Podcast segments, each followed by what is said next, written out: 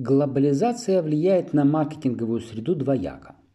С одной стороны, благодаря ей растет торговый оборот страны, приходящийся на международную торговлю.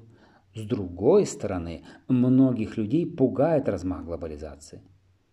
За конец 1990-х годов объем мировой торговли товарами и услугами ежегодно увеличивался на 6,5%. То есть за 10 лет он вырос почти вдвое. Одновременно торговля в каждом регионе становится менее концентрированной. За те же 10 лет доля международной торговли в торговом обороте стран-членов э, ЕС в целом возросла, но доля торговли между самими этими странами снизилась с 72 до 67%. Основной вклад в рост объемов международной торговли ЕС несло расширение внешнеэкономических связей с США, странами бывшего Советского Союза и Китаем. Что же означает глобализация для компаний?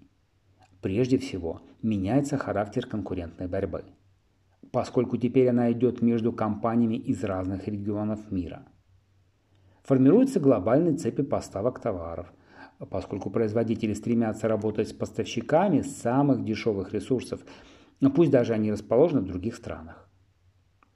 Увеличивается доля продаж, приходящихся на покупателей из других стран – Прогресс в информационных технологиях и коммуникациях придал маркетинговой деятельности глобального характера. Колл-центры и разработка товаров перемещаются в страны третьего мира. Неудивительно, что быстрые темпы глобализации вызывают беспокойство у разных групп. Например, у профсоюзов, стремящихся защитить рабочие места в своих странах, и экологов, озабоченных состоянием окружающей среды. Глобализация приводит к перераспределению богатств в мире. Не совсем не обязательно этого бояться. Среднегодовой прирост дохода на душу населения в слаборазвитых странах, которые сильнее подвержены глобализации, в конце 90-х годов составил 4%. При этом соответствующий показатель для развитых стран составил 2% а для слаборазвитых государств, менее подверженных глобализации, 1% минусы. Благодаря этому процент населения, живущего в нищете, снизился с 56% в 1980 до 23% в 2000 году. По-прежнему за чертой бедности остается огромная масса людей – более 1 миллиарда людей, при том, что в 1980-м это число составляло почти 2 миллиарда человек, живущих преимущественно в Африке, южнее Сахары. Однако по мере роста доходов населения в мире развивается многочисленный технологически развитый средний класс.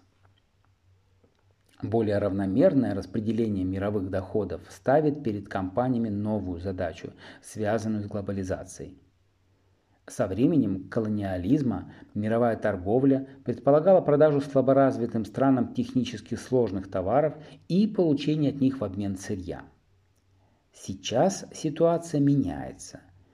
Э, все в большей степени торговля ведется странами с одинаковым уровнем экономического развития, что требует от компаний эффективного использования маркетинга.